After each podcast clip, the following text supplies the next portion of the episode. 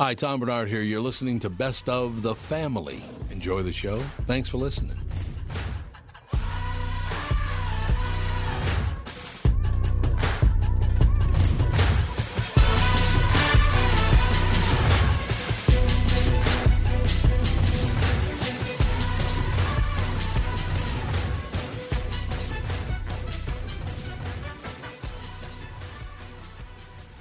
Michael Bryant, Bradshaw and Bryant. What's the latest?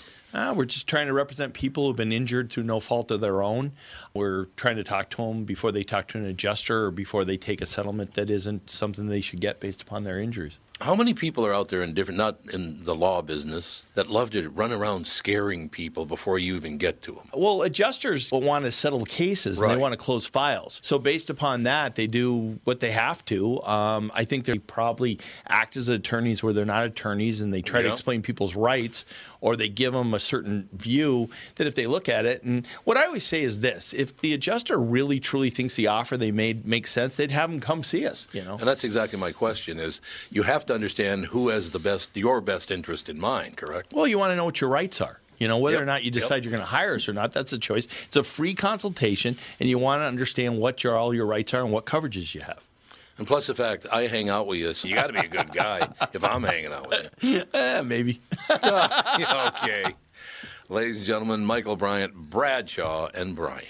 Tommy, I never believed it until now, but apparently you're a pretty big deal. Was there ever a question in your mind? Well, you might say I was a doubting Thomas. See what I did there? Yes, how incredibly clever. Anyway, what's your point? Well, last month I was trying to find you a car to replace the Mafia Mobile and suggested leasing a Nissan Altima as it was impossible to find your first choice. I love that Altima, and I'm actually looking forward to checking out the all-wheel drive as soon as it snows. Well, apparently someone at Nissan was listening to us, and at this month at Coon Rapids Nissan and Burnsville Nissan, we can offer short-term 18-month leases. That's actually pretty smart. By then, the chip shortage will be over, right? Man, I hope so. The only chip shortage I want to hear about is Bilski dumping one into the bunker.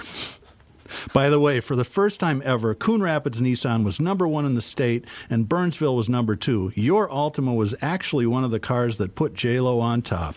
To learn more about short-term leasing, stop into Burnsville Nissan or Coon Rapids Nissan. It's pretty quiet. Oh, you gotta play Aretha for me. I don't know if you know this, Frank, but Aretha Franklin is dying. I had heard she wasn't doing well. I didn't know that that was the. She's like it's like imminent, yeah. Uh, her death is imminent, and I adore her. Yeah. I love Aretha Franklin. Well, you can still love her. The great I thing know, is she's You're right. uh, Recordings recorded last quite forever. a bit. Yeah. That's true. Not at my house, they don't. They don't? Actually, I used to have friends over, like we'd have a party or whatever, and about half my 45s would go missing. I'm like, well, yeah, it's great. Nice friends. 45. We used to play Beach Boys 45. Beach Boys 45. At my house. Oh, yeah, exactly. Some of the stuff we had, we had the when my, my grandpa had stuff that we had listened to, like the Battle of Waterloo. Oh, yeah. Waterloo. Waterloo. Homer and Jethro, man. I, Was I'm, that Homer and That was Jethro? Homer and Jethro. Yeah. What are you? oh man, we're losing so many of your listeners right now. We that was what Hee Haw? Were they on Hee Haw? Uh, I don't know what they were on. I, yeah, I just remember because they sung the Beverly Hillbillies theme. Oh, so Story about a man And my- named Jay, and- a poor mountaineer, bear to keep their family. I think it's great, by the way, that you guys have this uh, Brandon. Uh, we got we got Hillary and Trump right there looking at you too. No, that I can't believe they made the move. They, They actually made the usually- move. they usually point Jesus at me because they think I need Oh. him the most. I, didn't, no, I didn't know that was Oh, Jesus. you actually thought that was Brandon? I actually thought it was Brandon. Brandon from Acme. Yeah, you can It is pass. you. You A lot of people get Jesus. bobbleheads and stuff. like you don't have Lewis Jesus. Lee in here somewhere. Yeah, yeah, yeah. Louis Lee's in here somewhere. He, Louis Lee's always in here. Here I am. We have a Louie Anderson bobblehead somewhere. He Yeah, said it's a collector's it. item. No, My- my mother I had remember, one. Yeah, he gave one to her, and I think he gave one to the kids. I think we still have it somewhere. I mentioned it to him. I said, "We were I was cleaning out a closet. I found your bobblehead." He said, "That's a collector's item." Don't get rid of it. That's not. Unbelievable. yeah, that's not his, his mom right there saying that. My right? mother, honest to God, had about what fifty statues of angels. She's an ardent Roman Catholic. My mother was as Roman Catholic as they get, right? Yes. So she, She had like lot. 50 angel statues. Had a little altar, yeah, with angels. And the great part of is she had Louie Anderson who gave her a bobblehead, and Tim Pawlenty who gave her a bobblehead, a bobblehead. But because he was Republican, she would have never voted for him. She only voted Democrat. So she had his bobblehead, but she wouldn't vote for him. well, see, she's nonpartisan that way. yeah, she was really nonpartisan. There's no question about that. There's no getting around that. Frank Caliendo in studio, ladies and gentlemen. So you're at, you're at Acme. Oh, man, you're doing a lot of Well, yeah, t- the shows tonight and tomorrow are sold out, and then next week or two weeks from now, I'm coming back, uh, and then the Tuesday night's already sold out, and then we put one final show on sale for the Monday. So Monday, the 27th. Seventh, yeah. The 27th has like a hundred tickets left. Yeah, maybe. So uh, hurry, hurry, yeah, hurry. that one's uh, you gotta get them now if you if you want. So Do I get to be Donald Rickles here? yeah. It's Frank Caliendo. I'm popular. And it, the thing, uh, Don Rickles too. The thing about him, it, breathe out on the punchline too. I'm popular because you always knew that would uh, that would signify that that was the point for you to laugh. I, I watched. I watched that, especially in like late night hosts. I don't see it as much anymore, but all the way even da- back to Jack Paar, um, Carson, Letterman, they all had this tip. Uh, Bill uh, Bill Maher does it as well. Step forward and punchline. Well, it's so you want them- formulaic on uh, that kind of thing now. They all have a very strict formula because they figured out the minimum amount of time between laughs, basically. Right. Well, it's a tell. I mean, too. Like in poker, it would be a tell, yeah. but you you want the tell in comedy because you're. T- J- Leno would bobble the head when it was his head. time. Yeah. So it's just it's interesting to watch those uh, things that people do. And then, Leno was actually, you know, good. That's the difference. That's the difference. That's the difference. Hey, uh, what's your opinion, Andy? what do you feel about it? I think Johnny Carson had the best delivery when it came to punchlines. You could tell when it was coming because he'd kind of turn his head back and forth, kind of yeah. have his hands in his pockets. You and, rooted for him to bomb. You wanted it to not go well. You, I'd rather see a Johnny Carson joke that didn't work and see him try and work his way out of it. oh, phenomenal. I don't see that. I don't see that in. And I don't watch much late night TV, but it seems like all the jokes are designed to work now. Right. And Yeah, his, that's true. as much as they probably wanted them to work, I really didn't want them to. Just to see him, you know, do Yeah. the yeah, do the chicken lot. head bob thing. And Do you do much late night television? I haven't done any for a while. I haven't anything to promote, and I don't really. I didn't really want to do any stand up. Right. So. Uh, But here you are doing it. Yeah, well, I'm working. see that I'm working on something completely new, though. Oh. Like the Well. the the idea behind the show is to tell more stories. If I'm going to do an impression, it's going to be mostly the story about the person meeting the person, less Right. observations, Okay. and more stuff about my family. So Okay. I've started to. I was worried about it at first too because. I, I've hidden behind these characters the whole time and made the observations. It's always been very logical stuff that I've thought about.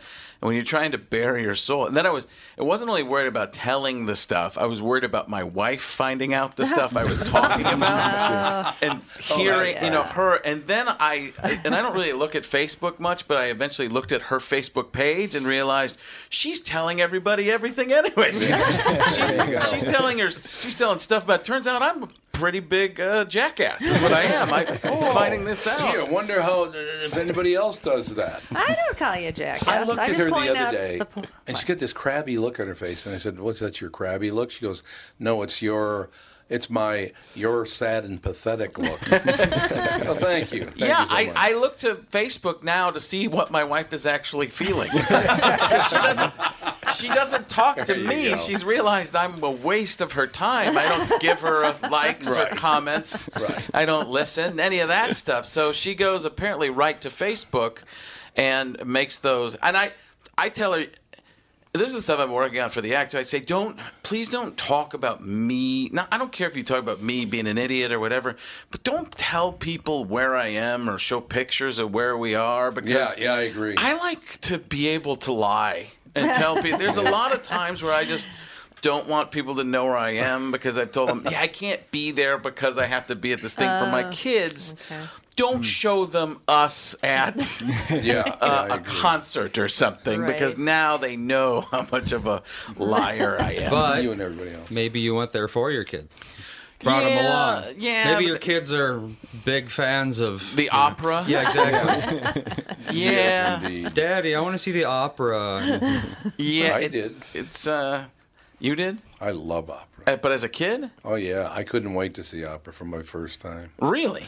I those voices, those magnificent voices, it was just it, was overwhelming. So you, that's interesting to me because. You're a dope, Tom. No, no, no, no, no, no, no. Because as a kid, to, see, I didn't even have an appreciation for music until I got older. I know most people do, but to go hear music live is so different It is, Yeah. yeah. than hearing it, and to see people performing it live.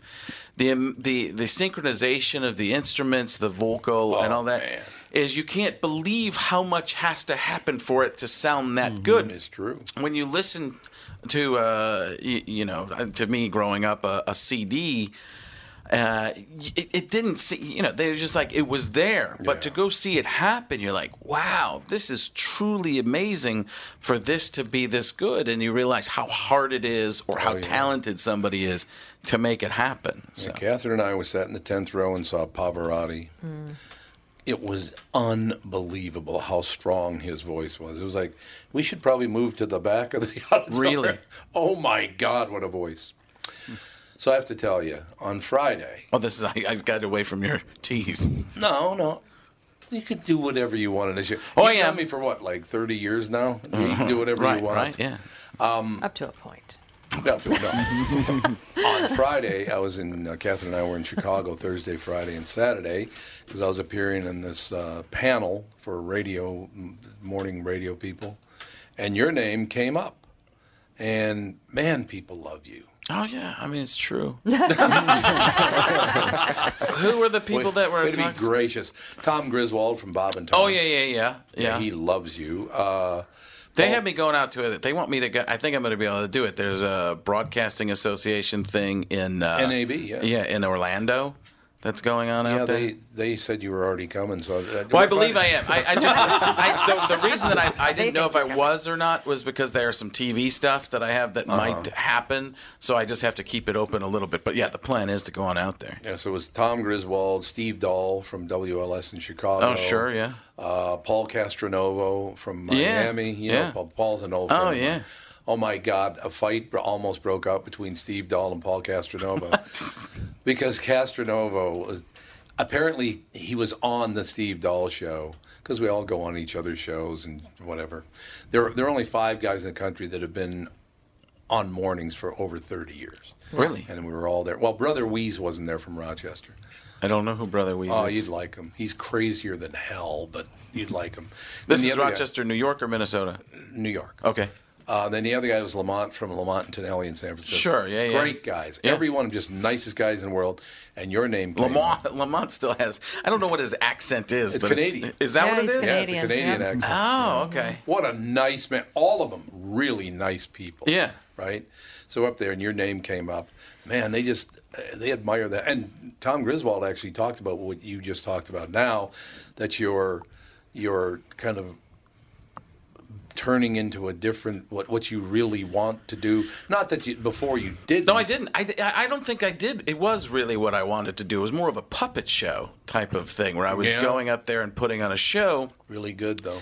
But what I'm trying to do, you're right, again.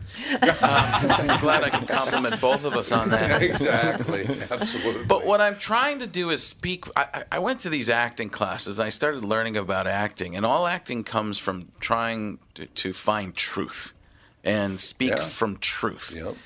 And some most of my act comes from, I guess, truth, but observational truth, not from internal truth. And where am I coming from on it? So when I started doing that, I started to get really bored with my act and what I was doing with the impressions, and I was like, okay, can I find something to talk about that I care about in terms of those impressions, and then find out what to talk about in my life?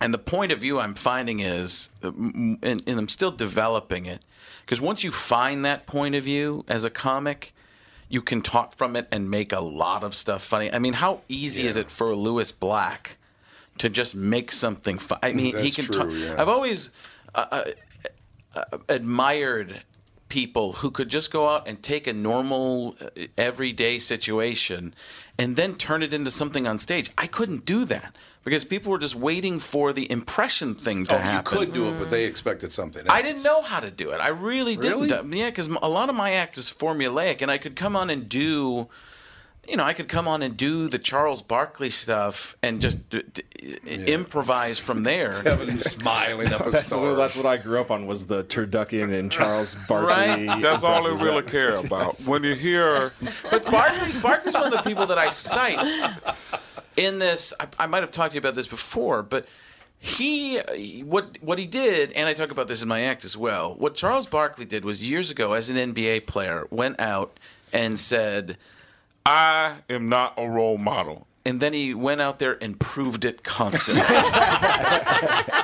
and it was that repetition of proving it over and over and over that built him to be Teflon in that situation. He could say basically what because I believe this. I don't think he's an instigator. There are people out there I think that are Yeah, I see what you're saying. instigators. He's not. He just says what he really believes and doesn't care what backlash you're going to give him.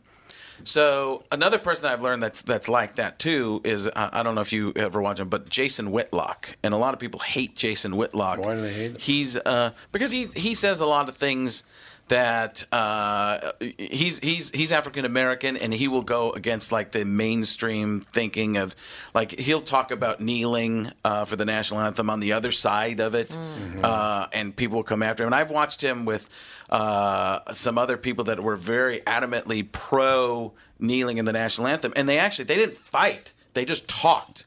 And that's what I thought was great about Jason. And I like him, and I like Colin Cowherd in their show. Uh, Oh yeah, um, yeah. Uh, uh, speak for yourself. Right. But with but going back to Barkley, Barkley does this amazingly well. Um, and he went on TV uh, a few months ago. Golden State Warriors have a player named Draymond Green. Everybody hates Draymond Green. Nobody really says that in the broadcasting world. Right. But Charles Barkley comes on, truthful from what he's really thinking, says, I want to punch Draymond Green in the face. and that's even cleaning it up. I think I could say this He's like, I want to punch Draymond Green's ass in the face. which I'm not even sure if that's anatomically possible. What the, what the ass face punch is, be. You know, is that is that like the uh, It's a hell of an I've known some like is that like the crotch neck chop? I, I don't know. So, uh, Can we but take it- a, a very like a two minute break here and uh, come can I, back? and yeah, we'll right after. Can I do this? Because I want to. Is No, it, you're out. I'm done. No, no, go ahead. well, I just want to finish because his apology, what was what I really liked. His apology was even better because you know they It made was him great. apologize, and he said something he could live with, which is what made me love him even more. He's like, I apologize for Draymond Green. For, I apologize for recognizing Draymond Green has such a punchable face. that's not an apology. That's a cheat code, right? That's up, up, down, down, left, right, left, right, BA start. You got an extra lives. That is phenomenal. phenomenal.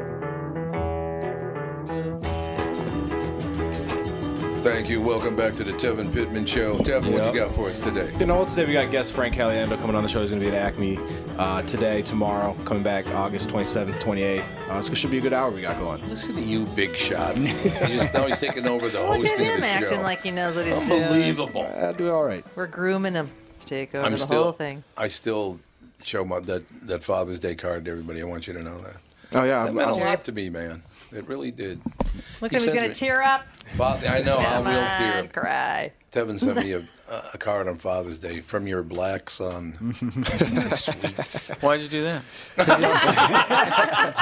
I don't know my father, so I figure somebody's got to get the card. So, Yeah, you know. Oh, so I was just kind of a fill-in for no reason. He only sent That's out five. That's Right. okay. I sent out five. It's more like a question at that point. Like, are you?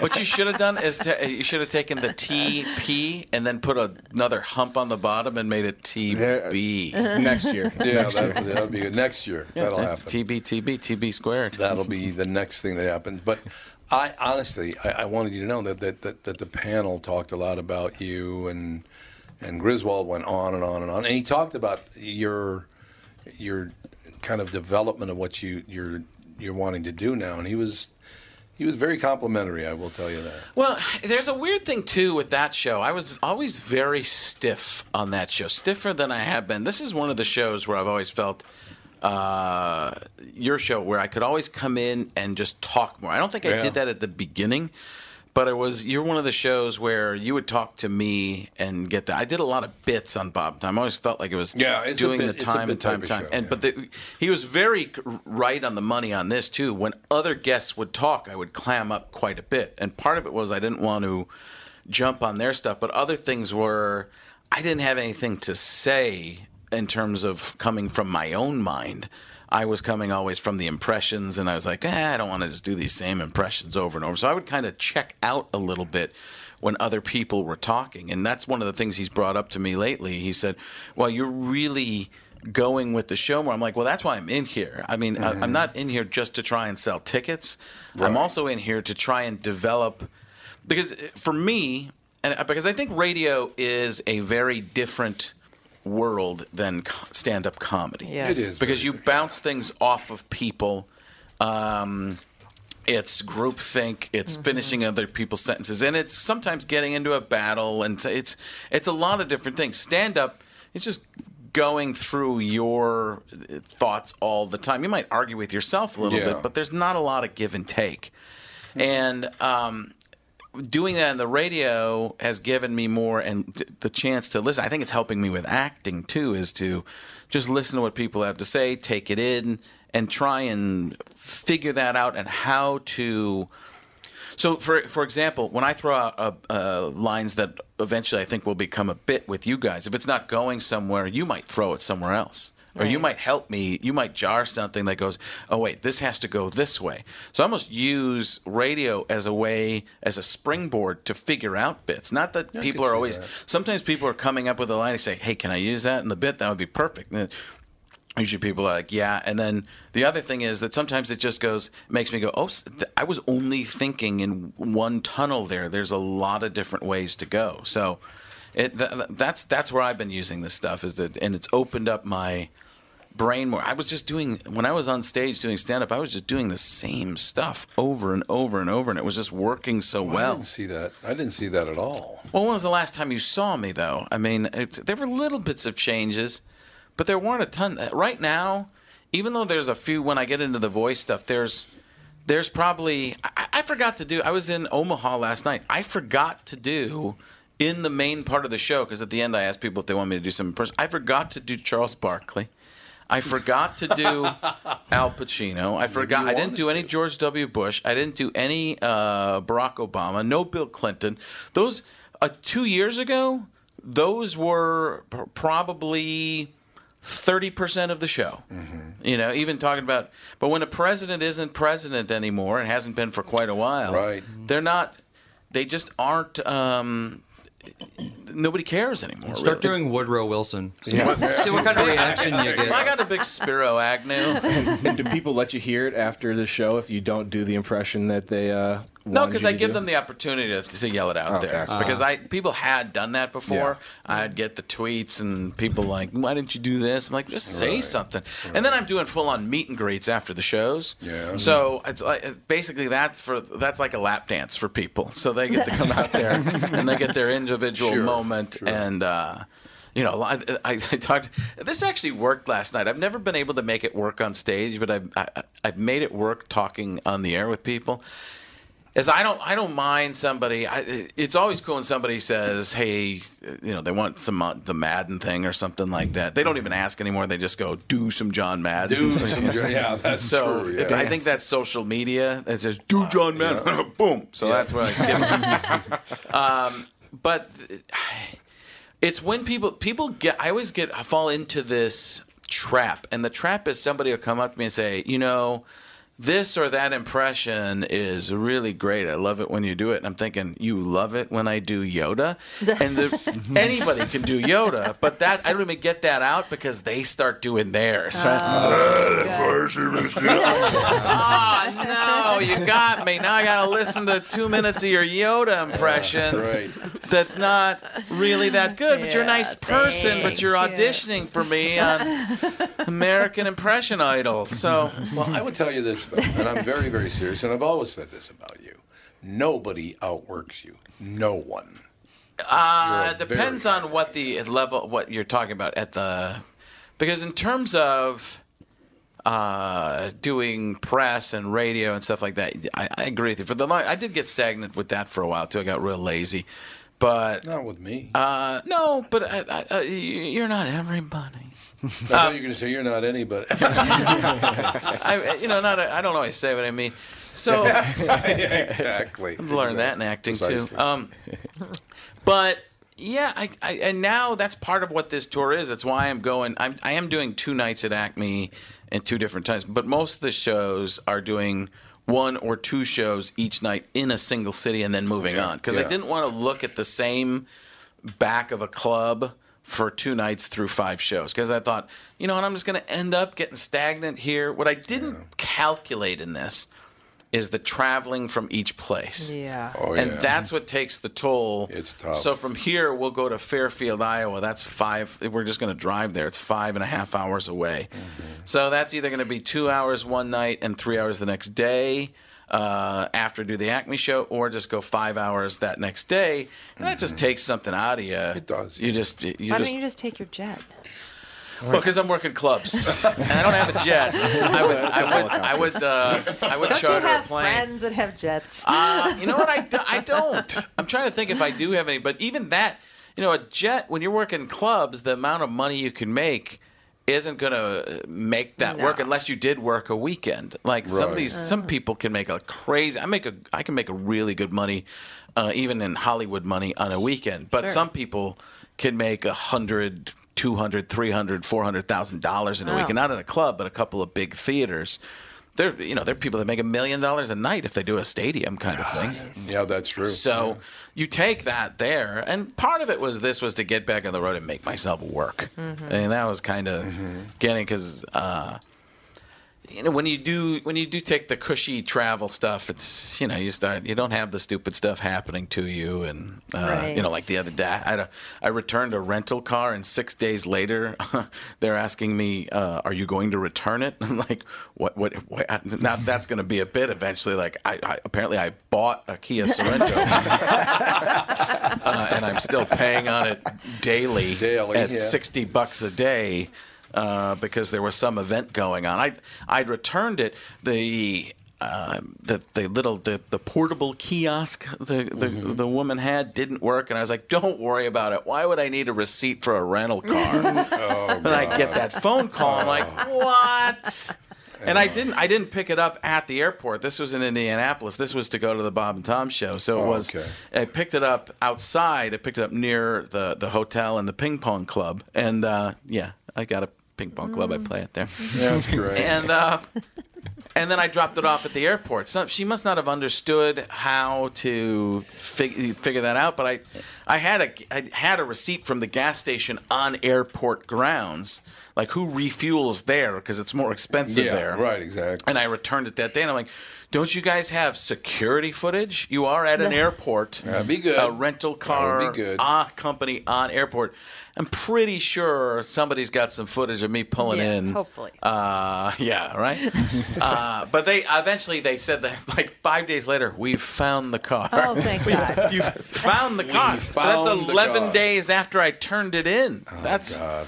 But that's that kind of stuff only can happen if you're out there. That's true. That was one of those stories. Yeah. So that was one of those stories, and one of the things that didn't even register with me years ago. I was, I was in a green room. This was the Comedy and Magic Club in Hermosa Beach, California, and it was Garry Shandling, um, Jay Leno, Roseanne, Oh and God. it was surreal. Don't bring that up in front of Ted. This is still a sensitive topic. He's still hating on her Yeah. Twitter account. Yeah, I have to hate tweet her once a day to make myself feel good.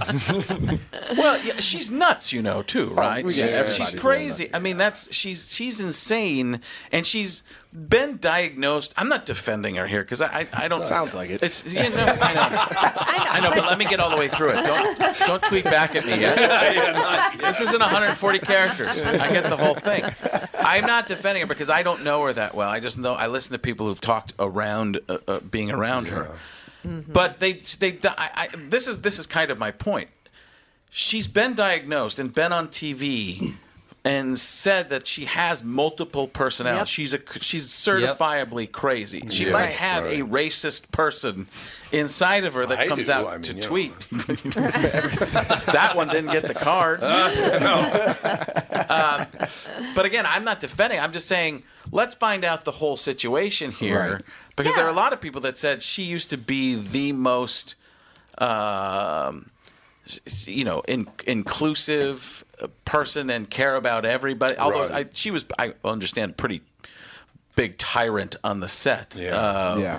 But I don't know. I just, I don't even know what, I don't know what's, I don't know what's real anymore. I don't know what's fake. And I think everything comes from people's different points of view. Sure. I, I feel like if she truly is mentally ill, then I almost feel like you kind of have to factor that in. Oh yeah, you, You just have to. give her. a- I think I a mean, little if bit you're gonna, yeah, if you're gonna say we need to be kind and generous to all people, then certainly mentally ill people, we need to do the same thing. Not that what she did was right, but it just, I think. Well, that's the went problem. The problem is with social media. If one of your personalities gets a hold of it, you can be in a lot of trouble, right? Right. Yeah. Like you shouldn't be.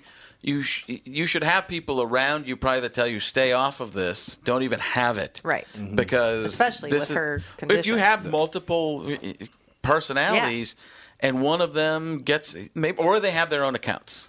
That- that- Yeah. all have And you have uh, you have a different finger for each account, and you have That's right. fingers later. You know, the most terrifying thing about that for me was Valerie Jarrett is the woman's name, and somebody asked her about Valerie Jarrett, and she went just like this.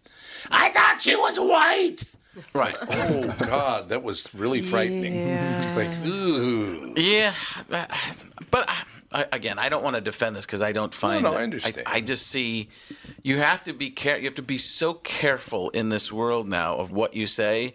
If you say something to a, a white person, you have to be careful that you know what the history is behind any person of color and what some kind Right. of. Uh, that somebody, I look at every tweet that I have ever that I've sent out, and I go, Okay, I'm not sending out obviously a racist tweet or sexist tweet, something like that. I go, could this be seen if somebody reads this the wrong way? Mm-hmm. There isn't really there isn't a way to read Roseanne's tweets wrong. No, I'm not saying. But if I said something that somebody said, "Oh no, I'm going to get backlash on this because they're going to say, are you saying a woman can't do that?"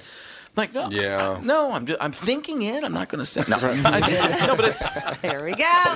but, but, Why white men are out. well, that's why I love. I love to do that to my daughter. I like. I'll be like, because she's she's twelve. She just turned twelve. Like girls can't do that, and she's like, I'll show you. I'm Yeah. like, I like to teach her that there's going to be people that are going to say stuff like that. Mm-hmm. Yeah. And and she gets this feisty. I'm like, that's it. Go get them. You, you they can't stop you. Does you can do at, anything. does she at 12 years of age think that you're like pretty stupid? She's getting that She likes me more than my son does. Okay. Um, How old's your son? 12, he's 14. He just Oh. turned Uh, 14. okay, yeah. And he doesn't That's when need. he started hating me. yeah, he doesn't need money. Oh, Teenagers hate everything. Well, he do, he really does hate everything, and here's the di- here's the thing. I, I'm loving it because he's he when my wife says something that I believe to be ridiculous, I don't talk. But he can't stop himself, so he says everything that I'm thinking, and it's, I just watch him get in trouble. And secretly, I'm high fiving myself, and I tell him later, "Just keep doing that, buddy. That's awesome.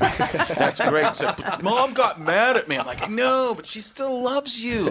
She can stop loving me." She can't stop loving you. It's forever with you. But because he thinks the same way I do on a lot of this stuff, and he's just he's a logical, straightforward caveman type of guy.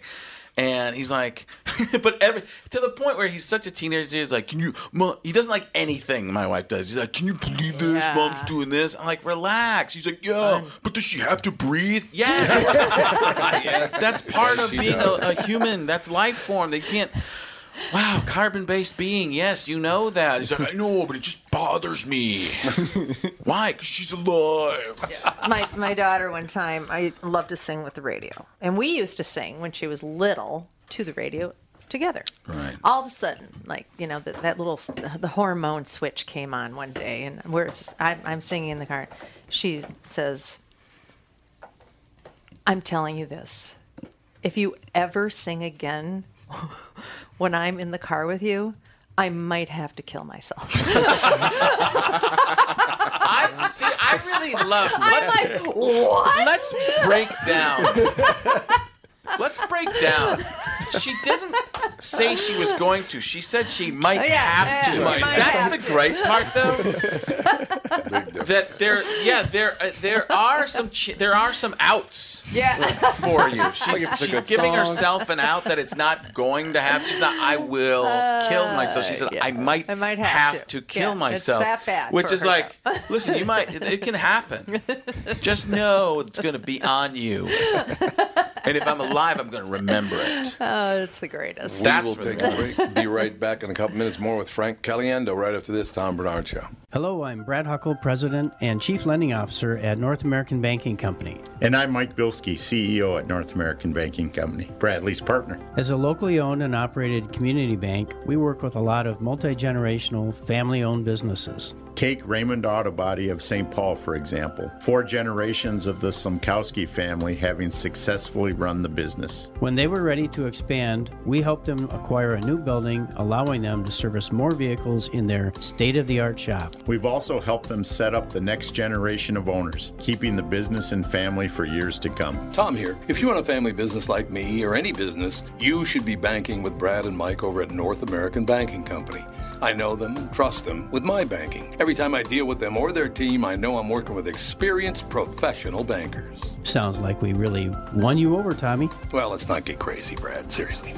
Why not bank with my banker, North American Banking Company, a better banking experience, member FDIC, and equal housing lender? Listen up, drivers. Are you doing the same thing every day, driving the same hours, making the same money? Well, stop and listen. Priority Courier Experts has a wide range of driving opportunities available right now. So if you're a professional driver or determined to become one, we can show you the benefits of partnering with Priority. Hey, Forrest, can you tell the good drivers of the Twin Cities which vehicles Priority has available in their lease to own program? Well, I'd really like my friend Bubba to help me with this. Forrest, we have dock trucks, tractor trailer trucks, flatbed trucks, curtain side dock trucks, flatbed Moffett trucks, Ford Transit and Transit Connect Vans trucks.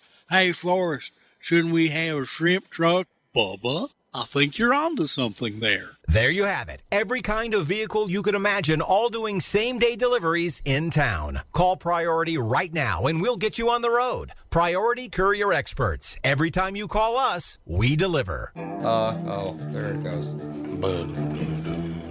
Buffering? Yeah, my phone is acting up lately. I don't know why. Mine too, but I just restarted it. Yeah, I that think I need tends to to do help. that. I love this song. I love Nirvana. I just do. Yeah, it's a shame he's not around. Well, I, you know, put a shotgun in your mouth and pull a trigger. I was going to ask gonna whatever happened to him. I don't pay attention to music. Whatever happened to Kurt new in a while. Cobain? I don't know whatever happened to him. Yeah, that's a at all. Um, again, Catherine, uh, you made it. Catherine told a story about you. Again, this is all by coincidence. Told a story about you at the at the convention over the weekend. She said, and we talked about the fact that you you do work very hard. And I, I told everybody the story about how. Uh, the show started at 3.30 in the morning out in Las Vegas, and I go down to the auditorium at... Uh, Again, one of the stupidest things I've ever done. Oh, it was phenomenal, though. Stupid. It was wonderful. Dumb. So I walked down on stage, and there were 5,000 people attended that show. Wow. It's amazing. But I walk down there, and there's a guy asleep in a chair. And I go, look at him and I was like, that's Frank. So Frank wakes up, and I said, Frank, what are you doing? He goes, oh, I just wanted to make sure I come in and do the show, and because you had done the first couple of years. And Right, I was I was that came from Letterman, right? Was Yep. that, that was the year I came from Letterman. I flew back because there wasn't a flight to Vegas, so I flew to L.A. and paid for a car service to take me Oh my god. to uh, Vegas, and I did it. And I remember, I remember one of the things I remember was coming back. I was so tired, and I was much heavier at the time, and I was I, I was snoring so badly on the. it was Jurassic Frank, and uh, I remember the guy behind me taps me and goes, "Could you please stop snoring?" I'm like, "I'm sorry, I was just on Letterman. I'm really on my way to being famous." But yeah, so he, he, he shows up at 3 o'clock in the morning. He was on Letterman the day before, flew to Los Angeles, drove out to Las Vegas. God. You're one of the hardest working. So Oh. We're getting a Who's call that? from someone. Yeah, that's another great feature about the new Skype is you can't turn the ringer off. Oh, you can't turn it off at all. Nope. So Catherine said the following. She said, "I will never forget. We were at the Vegas airport going going back home one time, and you saw Frank walking along. You looked very tired. You're pulling your uh, your little bag. My brother was my brother. Wasn't your brother? I miss your brother, by the way. Oh, that makes one of us. But I, I said, "Hey, Frank," and you didn't hear me or ignored me or whatever. And she said it was so cool, but because when you walked over and said, "Hey, Frank," and he turned around, he kind of went, "Oh, thank God it's you."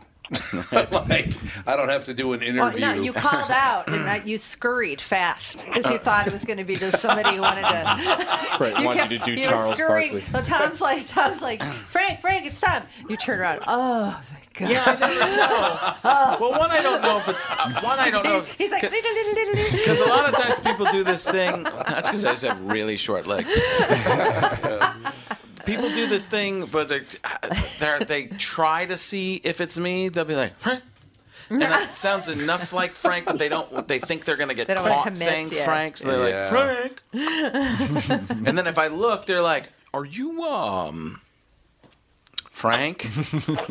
Uh, no, John. No, I'm not John Madden. You're not. No, you didn't. You don't even look anything like John Madden. I got to be honest with you. No, but they, that's people would call me John Caliendo. I've had that too. John Caliendo. Yeah, John Cal- because they get it mixed up. John Madden, Frank Yeah? Caliendo. They Oh go, my God. yeah, there's a lot of weird stuff. Andy, you have a caller? Apparently we do.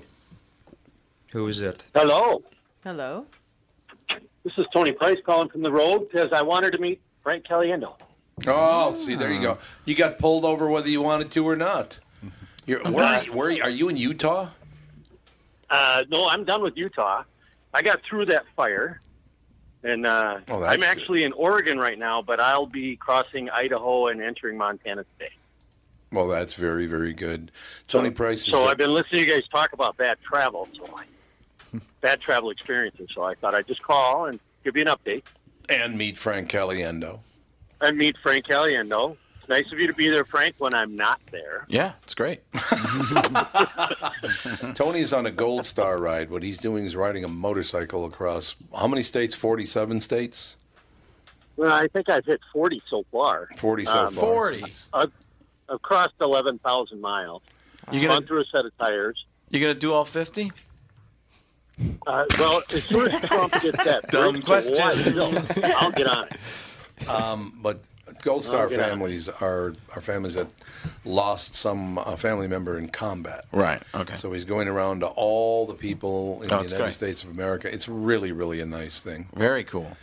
See, so you have Meeting a lot of heroes' families. Yep, that's exactly. A lot, exactly. lot right. of families of our fallen heroes. See, so some of the people who like you are nice people. Yeah, a few. A few. Yeah, some. I, were you saying that to Frank or me? No, I, I said a nice person. I wasn't talking to either one of you. It's unbelievable. No, but Tony, what? So, so um, we were just talking about Frank's work ethic. He works very, very hard. It takes a lot of a lot of guts, Yeah. Frank, to decide, kind of. After all the success you've had over the years, and I still think the writer's strike screwed you royally. That was horrible.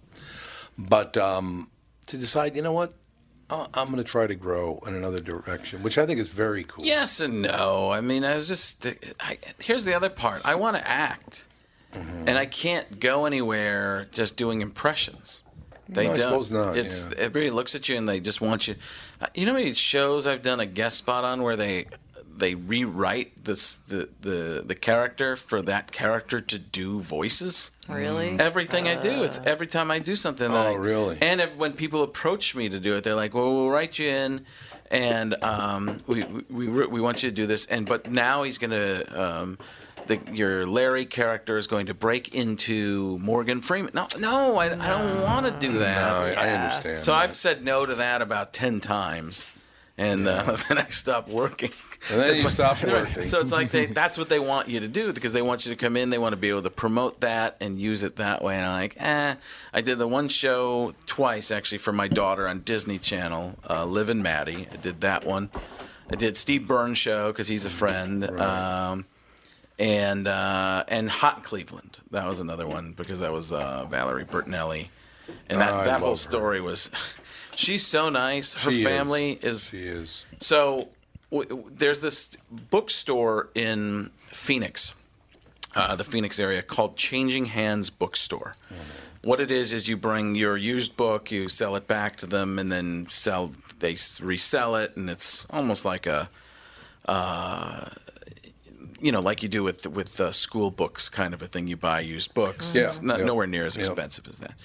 So, um, my wife, there was a book signing, and Valerie Bertinelli, who lives part time in Phoenix, was doing a book signing there. We went to see it. My wife is a, also a stalker. I don't know if I mentioned that. No, you. I've never heard that. So she's before. yeah, she stalked Anna Nicole Smith, all kinds of stuff. It's like crazy. Um, so. Do they all end up dead? Yeah, most of them do. That's That's great. not, not good for Val. Wonderful. So I, we're walking around, and I'm I'm seeing uh, uh, uh, there's this guy just hanging around Valerie, and it- he's back behind there with the book signing. I'm thinking, well, I wonder if he's with her, the bodyguard, or what. Turns out it's her husband, Tom Vitale. Oh yeah, okay. Well, so Tom, his last name is Vitale. He's from Cleveland. Uh, my wife's name, last name is Vitali. She's originally she's from Cleveland. Oh. So uh, I Might start talking to the guy. Yeah, they well they were trying to figure out if they were. Turns out they weren't. Hmm. But he's like, man, you look like uh, Frank Caliendo, and I'm like, it's your lucky day because I am Frank Caliendo. It's your What do you have to do with Valerie? impression- Yeah, I go. My best impression is uh, Frank Caliendo. He's like, no, he'd be way taller. And so, um, so I'm talking to him for a little bit. Like, I'm like, my wife is a huge fan of Valerie, and he's like, oh, does he want to meet her? Does she want to meet him or meet her? Does she want to meet her? That was two females. And I was like, Yeah. yeah, absolutely. So we end up hanging out with them for a little bit of time and talking and. Uh, I ended up becoming decent friends with them. Uh, went over to their house uh, once they'd redone their house in the Hollywood Hill. It's not actually the hills, but it's a hilly area. But here's the great part. So in their in their yard, um, and and and Valerie uh, Bertinelli and Tom uh, Vitale actually came to our house once, and I, they were not going to come. And Tom's like, "They have to." I'm like, "Oh yeah, you have to," because I just want to tell people that Valerie Bertinelli came to my house. yeah, that's enough. So he gets uh we're sit, we're sitting in the uh, in their backyard and it's just it's me, Michelle and Tom and that's it because uh, Valerie's out in New York doing a show and we're just hanging out for a little bit. He gives us a tour of the house they've redone and stuff like that. And He goes, "Well, that right there." He goes, "That's uh that's Bill Shatner's house." I'm like, "You're kidding me." I'm like, this close to Shatner? That, that's awesome. He's like, oh, listen to this voicemail that Billy, William Shatner's Uh-oh. left me. And the Shatner uh, message was just awesome. He goes, Hi, Tom. It's Bill, your neighbor. like he's got to describe who he is. So a couple weeks ago, I'm not, this is actually, actually a couple months ago now, Shatner was out doing this tour. And I'd done something on, on on Mike and Mike in the morning where I did a Shatner with Shatner and stuff. So he kind of knew who I was. Apparently, Tom and Val they used to go over to Shatner's house for Sunday morning football, and they would watch Oh, us do the sketches and stuff like that. Oh, So right, right. Shatner knew who I was in terms of that. But uh, so my friend's interviewing William Shatner in this tour that he's doing on stage, and I, I said I actually know uh, your name, one of your neighbors, uh, or I uh, this is actually I said this to to him. I said I've actually seen the back of your house, and Shatner looked at me, what? like, well, let me explain before you think this is a Klingon infestation. Is I like I was I'm friends with Tom and Val. You guys know who I'm talking about. Yeah. And uh, we were sitting in their backyard and looking at your your house, and he goes, "I said Tom wanted me to say uh, to ask you about." Uh, the golf cart and the, just Shatner's so awesome. Shatner, I said, he, let- he wanted me to ask you about your golf cart, and this is what Shatner goes. He goes, unbelievable. and you could tell how great of an actor he was because the entire situation, you could see him relive it in his eyes mm-hmm. just in the time he went, unbelievable. so it turns out they were he was driving their golf cart around. He wasn't doing it on purpose, but he was doing wheelies on the side, like Waylon Jennings was like, "The Duke boys will return right after this." You know, it's so crazy. So that was just awesome. But spending an hour with William Shatner, I, I was something I could I'll never forget. And then my buddy John who it's his radio show and he was the one who was doing it there. He's like, "Doesn't it suck?" I'm like, "What?" He goes, "This is a month later." He goes, "Because I just want to go hang out with Bill Shatner again." I'm like, "Absolutely." Go hanging out. Yeah, how often do you want to just hang out with an 80 year old guy telling stories? It That's was- true. It was awesome. It really was. I have a question for you. Aren't you acting when you do voices? I mean, you're thinking like them. Yes, That's acting, but there's isn't the acting. You actually put yourself into a lot more and use your Oh, own see, okay. experiences. So when you're Yeah, that makes sense. when you're acting and reacting, you take from real life stuff, and that's why I think that people look down. Like when Andy, when uh, Jim Carrey did the Andy Kaufman thing, they're like, "That's just an impression." But you watch that movie, that's Yeah. not just an No, impression. you're right. No, you're absolutely right He about is engulfed. The emotions, the everything is there, and most of the time it's not an. And people think very old school vaudevillian impression when they think impression. They Yeah, think they yeah. think you're putting Yeah. on the hat. Over they're the just top. thinking over the top. Yeah. Uh, you know, jokey, just a line from a movie. They're not thinking you're actually interacting and trying to become that person in many ways. So, yeah, I think there's.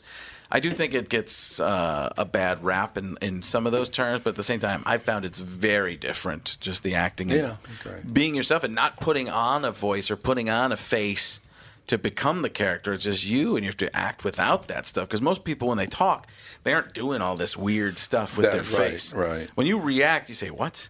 You just say what? It's the lower half of your face doing most of it. Your eyes tell you. The eyes tell the other person, but they don't show it with their eyebrows most of the Right, time. You hear, you almost hear the thoughts that somebody has, but you don't see it on their face. Bad acting. You watch bad acting, it's somebody going, I'm thinking right Yeah. now. And they- They're making the I'm thinking face. When you're thinking, you're just thinking. You're thinking with a blank face. The times you think the most, you probably have no expression at all. Mm-hmm. It's interesting But- because True, when true, people see a movie with what they call good acting, it's not. You don't think that this could be like really happening. It's like this could just be some guy, you know, doing his thing and they're recording it because you know that it's acting.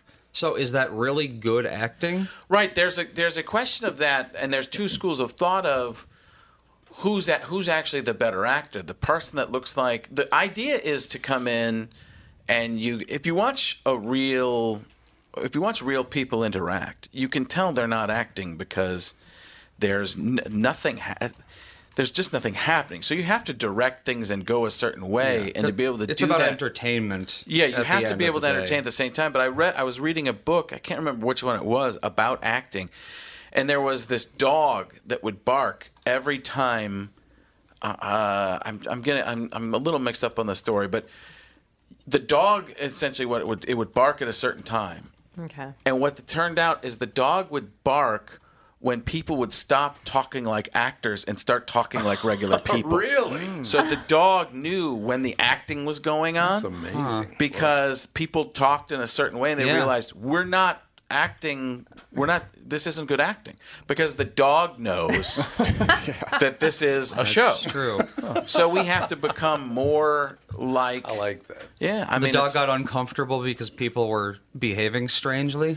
I don't know. Or was I- it I mean- trained to do that? I, I no, it it- it just happened. They couldn't figure out why the dog was barking That's at a certain weird. time, and it turned out that when the acting went off or the acting went on, it was one way or the other.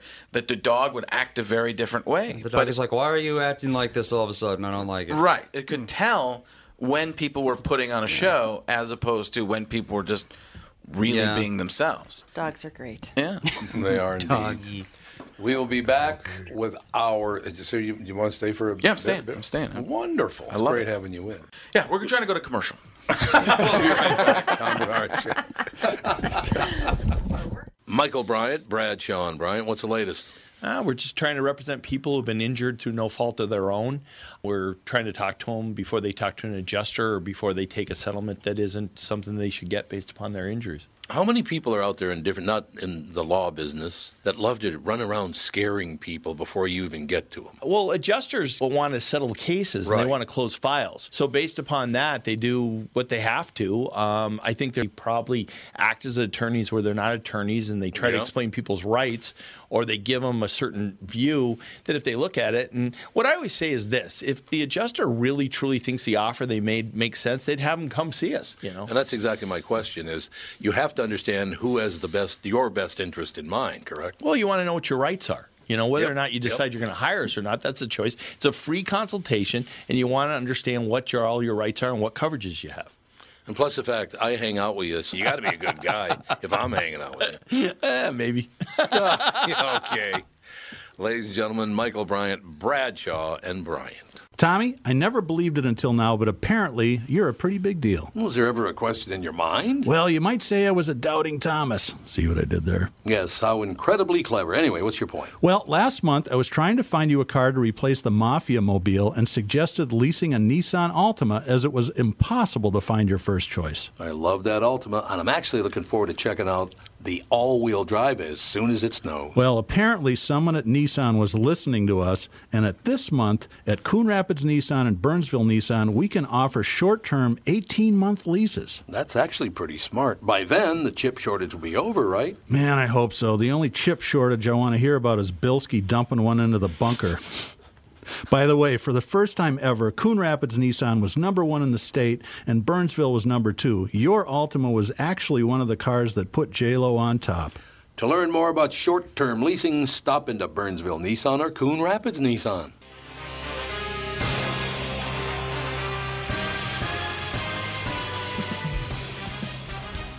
I used to be able to do Cosell, but not anymore. What are you going to do? Ladies and gentlemen, Frank Caliendo in studio, Kostaki Economopoulos, Quick Snaps. What's happening, man? Hey, it's great to have Kostaki on, isn't it, everybody? really looking forward to his quick snaps and all that he has to talk about the NFL today. The first one of the season. This is going to be fantastic. Uh, really, really, really uh, looking forward to it. I think it's going to be a ton of fun. So, Kostaki, we'll get to you in a couple of seconds. I just had a story to tell you about me being born. I don't remember much of it, so I'm going to improvise uh, some moments. Suddenly there was light. Let's go. Yeah, let's go. Now we're talking. I am Yay! a little intimidated, to be honest. Ah, Figured I'd continue this bit for another 30 seconds. Frank is the king of radio from a comics perspective. I- this is true, Frank. I was literally talking to Louis Lee one time at Acme, uh, and I just said, like, what? Give me some advice about radio. Like, what do I do to kind of pick it up with the, you know, selling tickets? And he goes, I don't know. Frank Caliendo does radio, and five minutes later, the club sold out for the week. I'm like, there you go. So Louis be like, you uh, should learn. very helpful. uh, Louis. yeah, Thank Louis- you. He didn't say Kostaki, you know headliner. Chad Daniels. That's what Chad Daniels claims he said to him. Yeah, that's what I Chad know. says. Chad Daniel, you know headliner. Louis is tough, man. He is I brutal. love that. He's also Arnold from Happy Days. Yeah. so He totally He'll is. tell a joke and walk away. And All right, Kostaki, we're three jokes in. Uh, the rest of us, we haven't heard from you yet. Well, it's our fault. We know. This is my favorite thing of my life right now. I really like this. So basically, Kostaki, if you want to pick up where Frank left off, he just every named every person that hates my guts. But you know, if you got any you want to throw out there, that'd Leslie doesn't hate you. Oh, that's a fun list. I, No, but wait, Kostaki, Kostaki, you don't understand. It wasn't on purpose. I threw out two random names, Mitch Hedberg and Mark Ruffalo, at different times. And th- the first one time goes, "That's the." When I said Mitch Hedberg, he's like, oh, "That's the only guy that does not like me in this entire world." Did say that. And then I said Mark Ruffalo. He's like, "That's the other guy." No, there can't be the other guy who's the only guy. Yeah, the other guy who's the only guy. And back to quick snaps. That's exactly right. anyway, quick snaps. Quick snaps, the segment that's shorter than Kostaki's name. Ooh, Yes, that's right. That's easy this to week do. especially. What's so it? Antonio Brown, we got to cover this story. This is a gift from the comedy gods. What? What? What? This is the weirdest thing ever. He's anxious about becoming a Raider. He got cold feet. Am I right, everybody? He's got some issues. Somehow got frostbite from not wearing the proper footwear and cryotherapy. Yes. Uh, Wow. When I first heard that he was visiting a foot specialist, I just assumed he was having his foot surgically removed from his mouth. But no, uh, he's got some bigger issues. Who moves from Pittsburgh to Oakland, then gets frostbite in a heat wave? This is the weirdest story ever. He wouldn't last one day in Green Bay. People on Mount Everest are not getting frostbite. What is he doing? My feet are cold. Uh, I looked up the three stages of frostbite. One, frost nip, that's mild irritation. Then you got your superficial frostbite, that's when the skin starts to turn pale. Then you have deep frostbite, that's when you have to show your feet on hard knocks. That's the very serious level of frostbite. Tell you what, man, I've seen them. It's not pretty. Wear the socks next time, man. Yeah, the next time, next podiatrist visit, he might have Gruden's foot removed from his ass. He needs to straighten this stuff out. It's crazy. Imagine the weird nursery rhymes that Brown is doing for his kids. This little piggy went to market. This little piggy rejected the franchise tag. this little piggy forced a trade. This little piggy refused to wear his new sanctioned helmet. This little piggy was nearly amputated when Daddy fell asleep in the man freezer. Uh, then he went wah wah wah all the way home. Uh, the uh, AB's missing his old helmet. I suggest therapy, not cryotherapy. Please, Yes. don't do this again. Maybe cryo me a river therapy. Put on your helmet and practice for the love of God. What are you doing? Can we look Uh, forward to this other level story of of- jokes the whole year?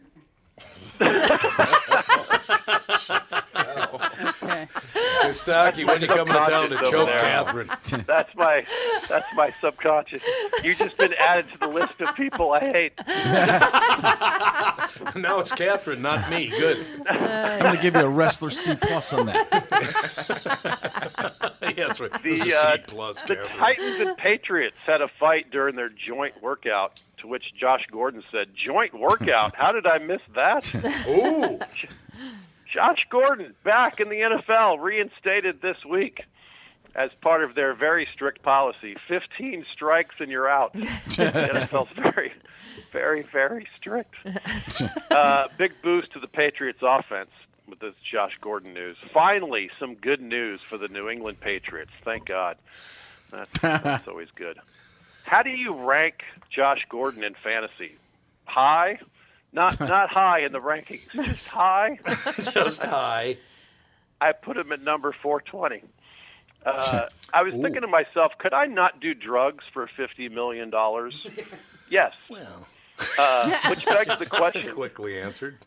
How good are these Josh Gordon drugs? Maybe by this standard, I've never tried drugs. I don't know. He's got a whole different series of decisions to make. I, I don't know. How does he? What?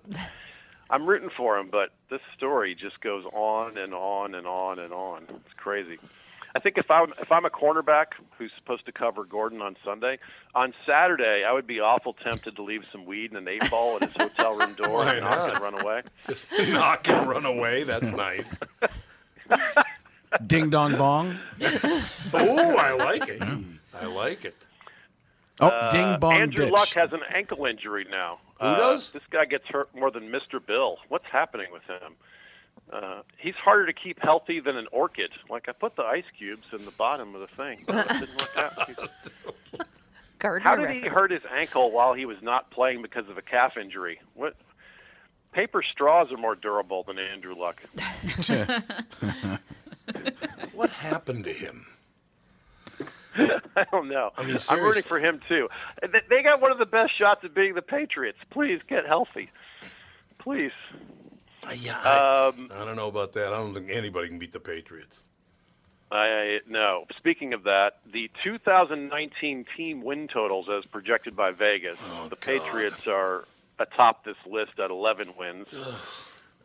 Um, They're gonna lose, but they're gonna lose their first three or four games, or four, you know, three of the first six, and everybody's gonna say the dynasty's Yep. over. That's what's been the last ten years. Yeah, that's true. Brady He's will not be over. And pl- right. Mm-hmm. plus, they're very young this year, so they're going to struggle out of the gates, and then it's going to be a little bit, and then like mid-season to late season, you're going to be like, it's the same thing. Same. They're going to win it again. That's Yes, just how it is. Right. Welcome to my life. What, who's your team, Frank? Who do you root for? I re- you know I know so many players now that it's kind of I root more for teams or for uh, for the players to do well on the teams because Yeah.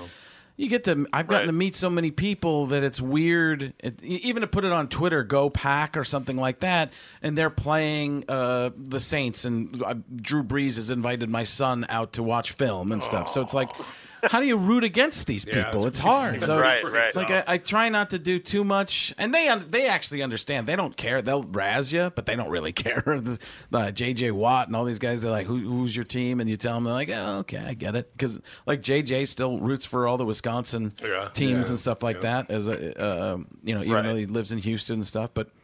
So, uh, but my pa- I was I was Packers growing up, Brewers, kind of Cubs, um, and um, I kind of and I love the Timberwolves, just because.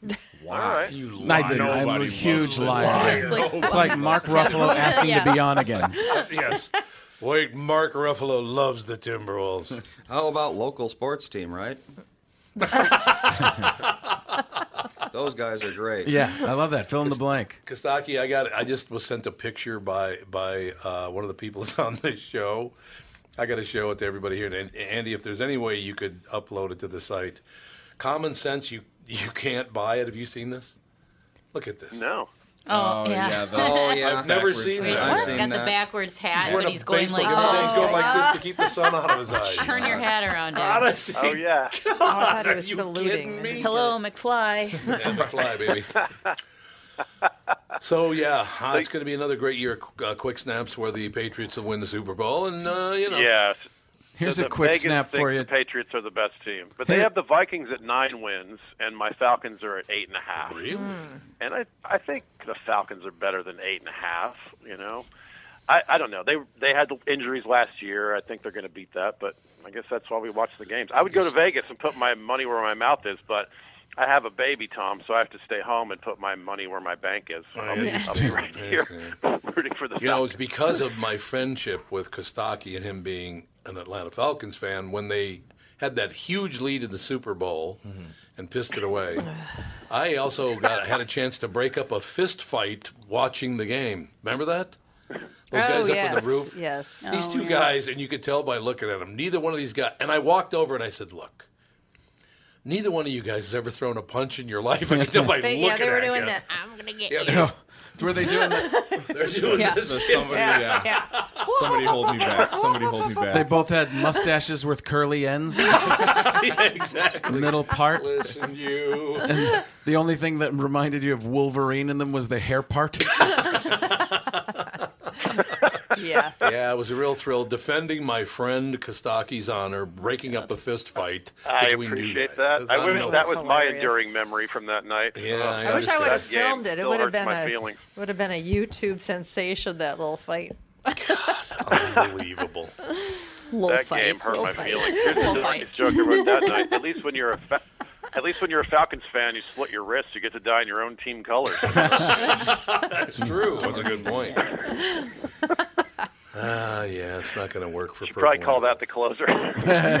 All right. Well, it's nice of you to call. back. I appreciate the fact that you called back. He's always. Of very course, I had a tiny little window, and I love I love you guys, and I love Frank Caliendo. It's a pleasure to be on with you all again. So Well, I look forward to Uh, it. And, It's hard to believe always- talk soon. Uh, Hard, believe, hard to believe it's football season already. My God. That's because it's I not. know, right? yet. well, pre, pre. because it's not. But on TV, it's football Kostaki season. Economopoulos and Quick Snaps. We will talk to you next Monday, I am assuming.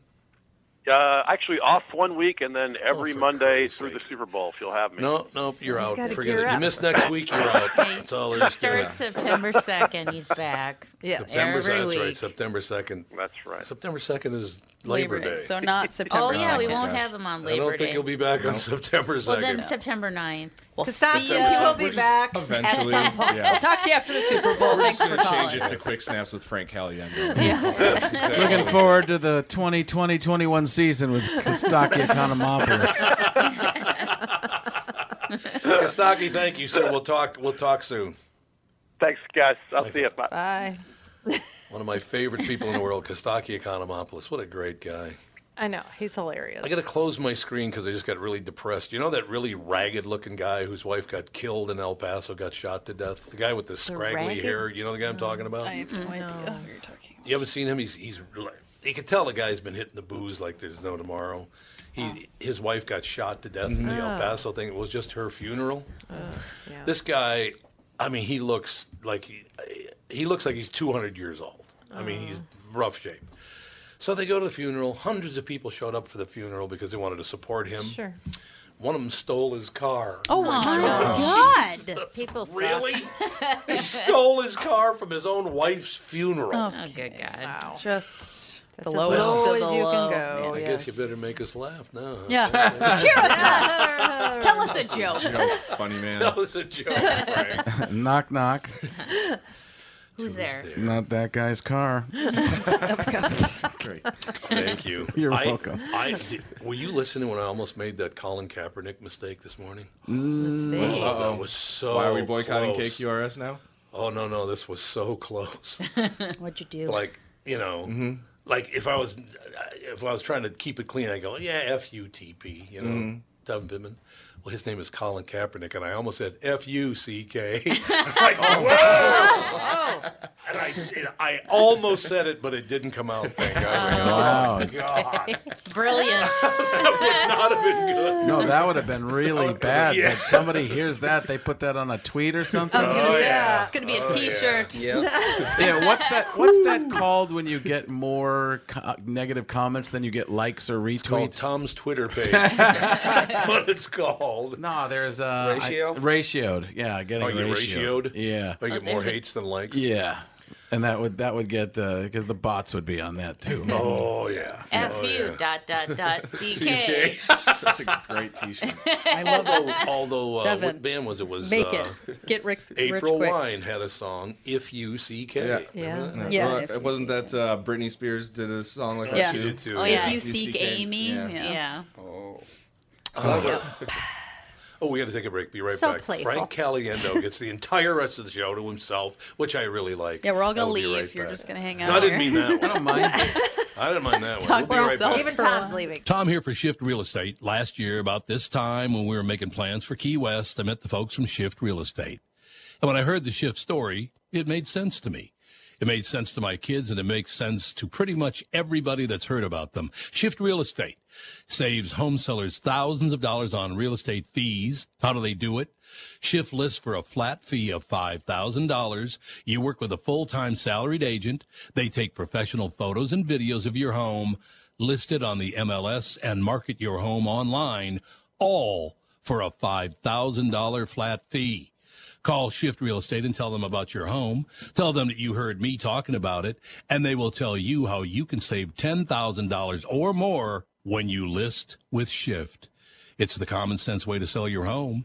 Visit shift2sell.com. That's shift, the number two, sell.com. Because life is expensive enough.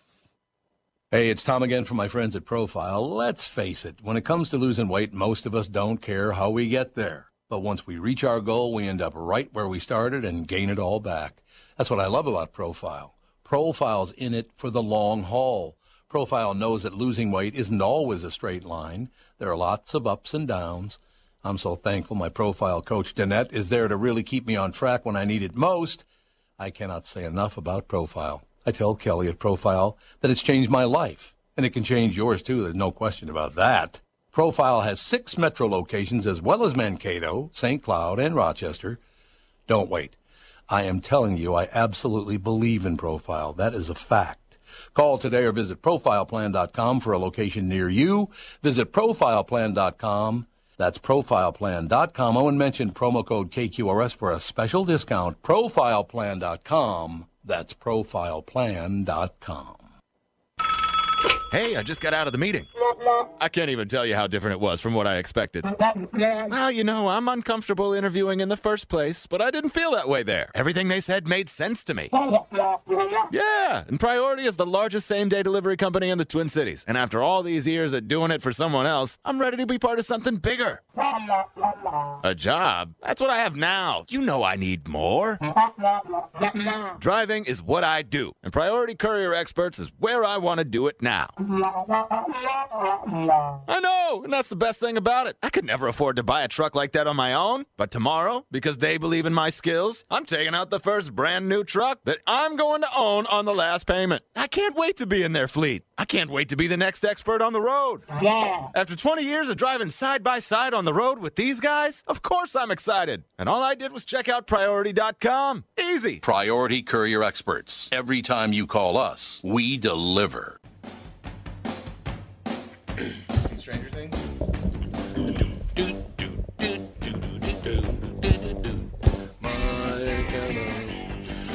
My Sharona. She was an interesting woman, I will tell you that. Sharona? Did you ever meet Sharona? I did not. I was working at Capitol Records at the time when this song came out, and they came, and there actually was a Sharona. Had the personality was. of a rock. Honestly, you think, yeah, hey, uh, yeah. This kind of song, you never know what a Sharona might be. It could be anything. Could be anything. Could be it's the true. name of, you know. I thought it was like a car. Schwanz, anything. A Schwanz? My wife's doing penis humor over there. That's great. Oh, Frank Caliendo's with us, honey. Oh, Why don't we turn it over to him? I'm glad I was slightly turned out from tuned out for the break stuff. exactly. Yeah, Catherine. You should have seen Devin's face. Of all the things I thought you were gonna say, that was not anywhere near the top of the list. oh, that was hilarious. that was good. Ladies and gentlemen, Frank and I just realized, or I just realized, I asked Frank about it, but I've known Frank for 19 years now. It's unbelievable it's been that long. I thought We're still very young. That's all I know. yeah, I'm 45 now, and I feel every moment of it. It's the, uh, you know, I, I used to get on planes, and I, you get off the plane, and you'd be like, I'm ready to live. Now I get off the plane, I'm like, I need a nap. I Why do I need a nap from sitting and changing? I've Uh, been feeling like that since I was like 14. So. well, why do I not doubt that? no, he doesn't. That's a very good point. Yes. But 45, I mean, Rodney Dangerfield didn't even kick in until he was like 65. Yeah, he was. Yeah, he was very 65? He was- angry about that Really? too. He was. like, uh, he was, yeah. that he had uh, that, that he'd been overlooked for so long. I'd heard a lot, lot of stories about that. He was he was jaded. It was very jaded. and uh, the thing is, you, you, if you can make, just do whatever. You know, Who cares, Yeah, right? what's the difference to be at that level? But he was a big deal for a long time. He was, So yeah. maybe, you know, that's about, as- you know, people s- are, are only big for what, 10, 15 years uh, generally? He was big for a long time. so maybe he wouldn't have made it when he you was never younger. know. I could have been an action star. Let me tell you, when I was a kid, you know. I, uh, did you ever hear, did, did you ever, Cesario's story about meeting him? Uh, I'm not sure. You know Cesario Yeah, really Jeff. well. Jeff Cesario's walking down the street in New York with uh, Jerry Seinfeld, and they happen upon Rodney Dangerfield. It shows how jaded he was, by the way. So Jerry Seinfeld says, Rodney, I want to introduce you to a fine new uh, comedian just got into business in town here. This is Jeff Cesario. And Rodney goes, Cesario, huh? Stick to the tumbling. It does sound like him. You're Italian. You should be a tumbler. okay. But yeah, he was an interesting guy. Yeah, I I'd never gotten the chance to meet him. So uh, Really it, nice it is weird when you when you see when you meet people that you've been uh, watching your entire life. Yeah, That it can it can go well, it can be you know in the middle, and it can be really really bad to see behind the scenes with some people. Yeah, it's, you know, one thing that, that is really cool though is like, you know, even though you were on a national TV show when I met you, to watch your career, you know, blow up the way it did. From that perspective, it's really cool too, though. Yeah, when you see somebody, uh, you know, ascend like that. And you, I remember somebody saying to me, "He's like, this is like watching somebody become famous. I've never seen that before." And the Right. guy, but the guy also then uh, you.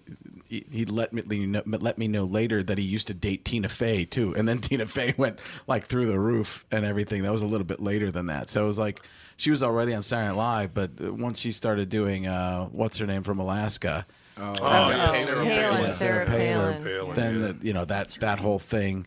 That was one of the toughest moments for me too in show business. I was supposed to be the lead guest. This is a later another story, but just uh, it revolves around Tina Fey.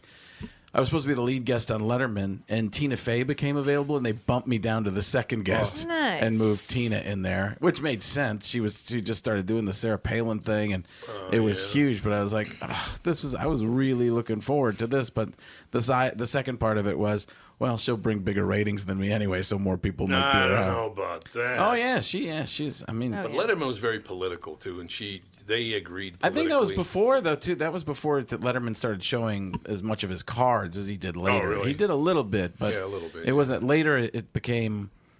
You know, that's the way all late night TV is, though. Now, for Yeah, the most part, is. except Oh, for yeah. Fallon's away from that a little bit because I don't think that's his natural nature. Mm-hmm. But I think the branders and the everybody that's around there saying you have to do this, otherwise you're going to lose, because that's who's watching at that time. I suppose. Yeah, I It's- suppose it it- is. uh, that that's a function of it, I believe. It's if if it if it weren't, people wouldn't be doing it. Colbert started going that route, and then everybody else kind of followed, even if they didn't want to, because that's what was working so much. Is he funny? Because I don't know. You know, I can't Colbert, yeah, I think he's incredibly funny, but it's it's hard, I think, because I'm a middle of the road type of person. So if somebody's yeah. not on that train, it's difficult for me to watch a lot of this stuff because I I spent most of my career going, I don't, I'm trying to play it really safe Right, here, right. Because that's my own personal my own personal thing is, hey, you'll have your own uh, political thoughts. You're right. You're entitled to those. Right. And for me to tell you that you're completely wrong, unless it comes down to flat out racism or sexism, that's, Yeah, that's obvious, but not something that's being called racist. That you're going to go, well, you kind of added two and two together to get the racist there. But if it's blatant racism, uh, you know, you you see somebody do something racist, you're like, or say something racist, you're like, you know, we're, you're you're not getting your sticker today. That kind of thing. but you hear somebody say You know, something. White people get stickers. Did you know that? I did not know that. Yes. If we go a day without saying something racist, we get a gold star. But So you don't get your sticker today? Whoa! I don't. Not when you're in the room. I never get my sticker. so, uh, but I forgot where I was going with that. But it, I just know that stickers make everything everybody go off track on it. It was wonderful. Um, yeah, but if somebody says something and somebody else ties it together to be like, well, that you said this about uh, some ethnicity, and then uh, this ethnicity also likes pizza. You're being racist. Like, no, Yeah, you're just adding. Like that's what everybody does. Is they take two, they'll take two different arguments that that have a couple things going on in them and make them as though they're one argument, and that's when it you're going. No, you can't. It's like it's also this. It's perspective. I always say to people, politics is a lot of this too.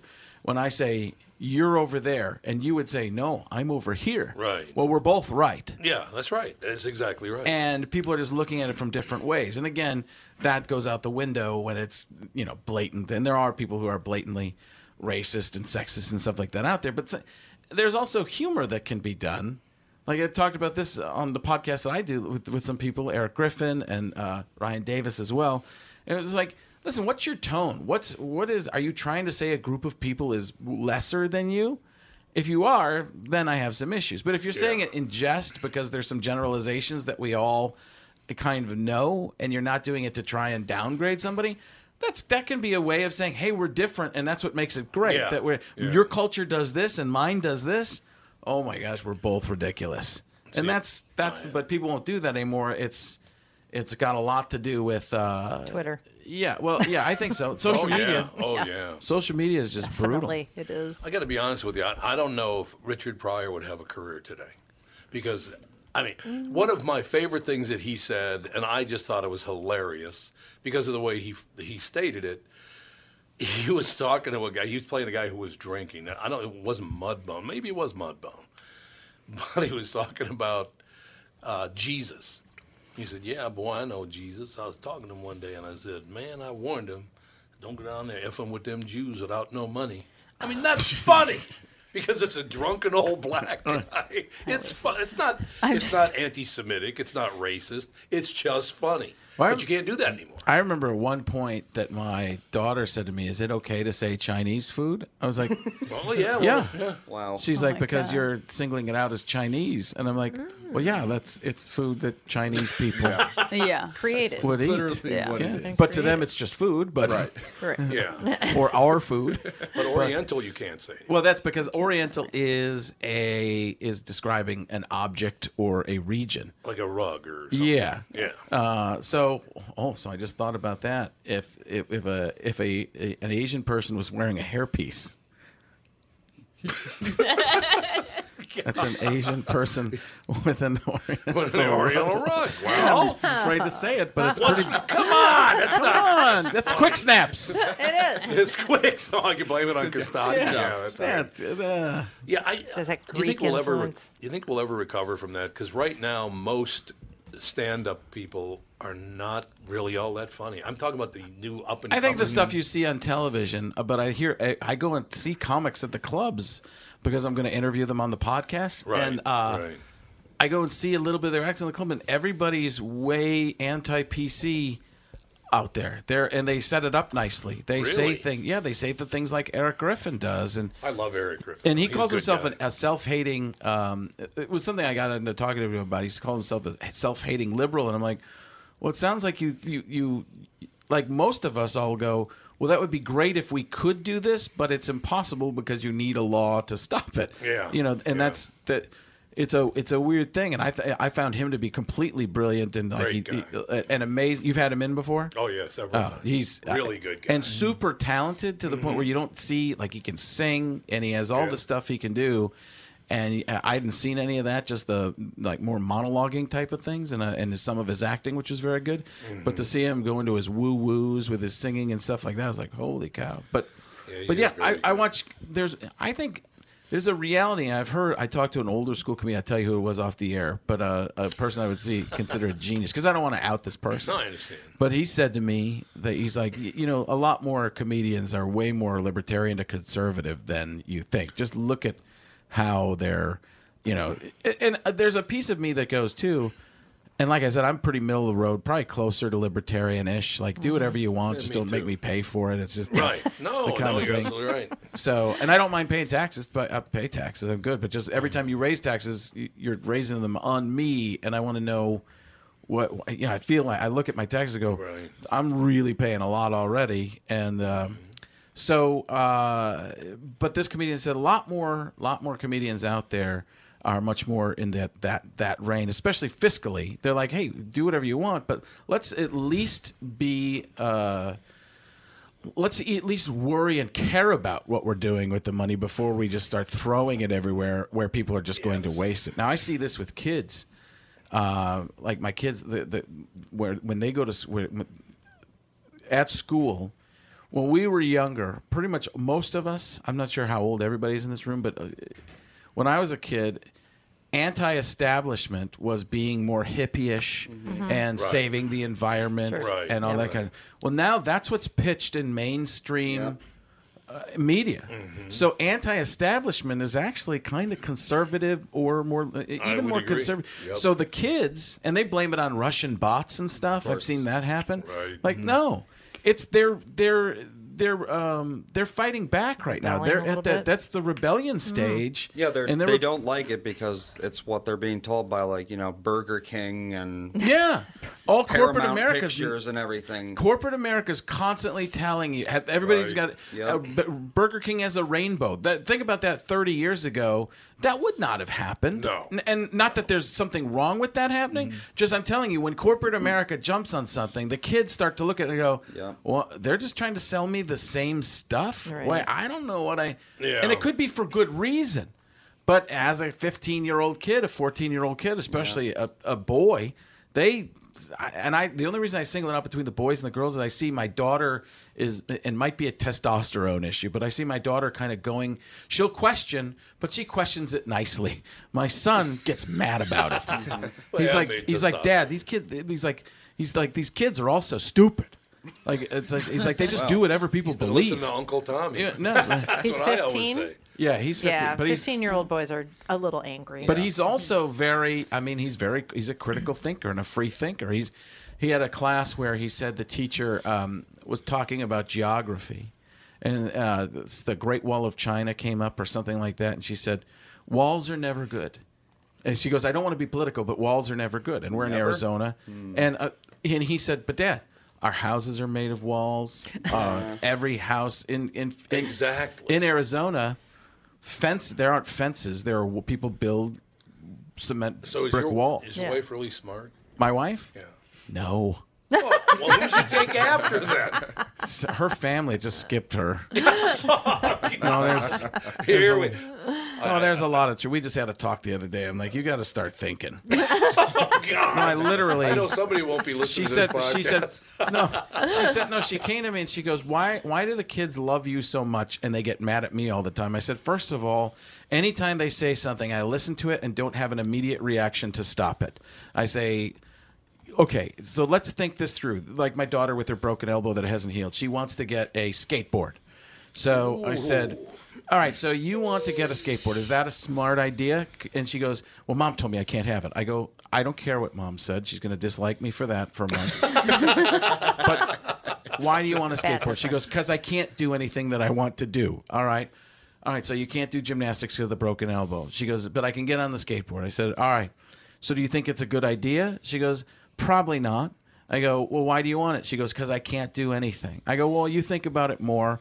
And then I had the talk with Michelle, my wife, about uh, you know all this stuff, and then I got a text this morning. They're getting a skateboard, so, so, so everything just went around me. Anyways, Surprised you didn't offer leg wrestling. but it wasn't me. I wasn't saying get the skateboard. I was just saying let's think about this first. But I wasn't putting uh, the kibosh on it immediately. Right. I was saying, why do you want this? What are you going to do? Do you think you can get hurt more with this? It's all a possibility. And I said, you can't. We have this constant fight. She tells the kids to pick up after themselves, but then she'll leave a plate just sitting around and uh, an empty bottle. I'm like, you cannot tell the kids clean up after yourselves if you're not doing it yourself because they don't tr- they don't believe you. Right.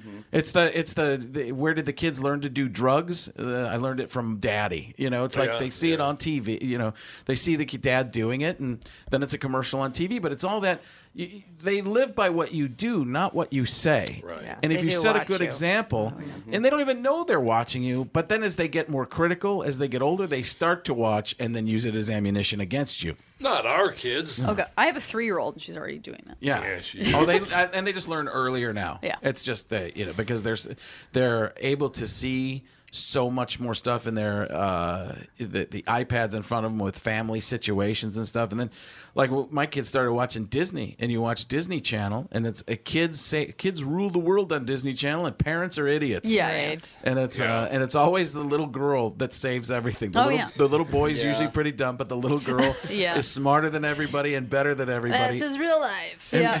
And there you go. And the dad's the big dumb guy, and that's his real life. We will take a break. Be right back. Uh, Frank Caliendo's in studio, and I have a question about being a libertarian or centrist for Frank right after this with the family. Tom here for Sabre Plumbing, Heating, and Air Conditioning. Right now, Sabre and Bryant are teaming up to offer 0% financing for 36 months when you buy a new Bryant furnace. This is the perfect time to replace your old furnace with a new trouble-free, energy-efficient furnace from Sabre. And when you buy Bryant equipment, you're getting one of the most trusted names in the industry. This 0% offer is available for a limited time. Call Sabre Plumbing, Heating, and Air Conditioning to find out more, and please tell them that Tom sent you. Sabre and Bryant, whatever it takes. It's Tom telling you that you can lose an average of 26.2 pounds on the 40 day weight loss program powered by Nutrimost. I lost 92.5 pounds in less than five months thanks to the Sheehy brothers and the Ultimate Wellness and Weight Loss program powered by Nutrimost.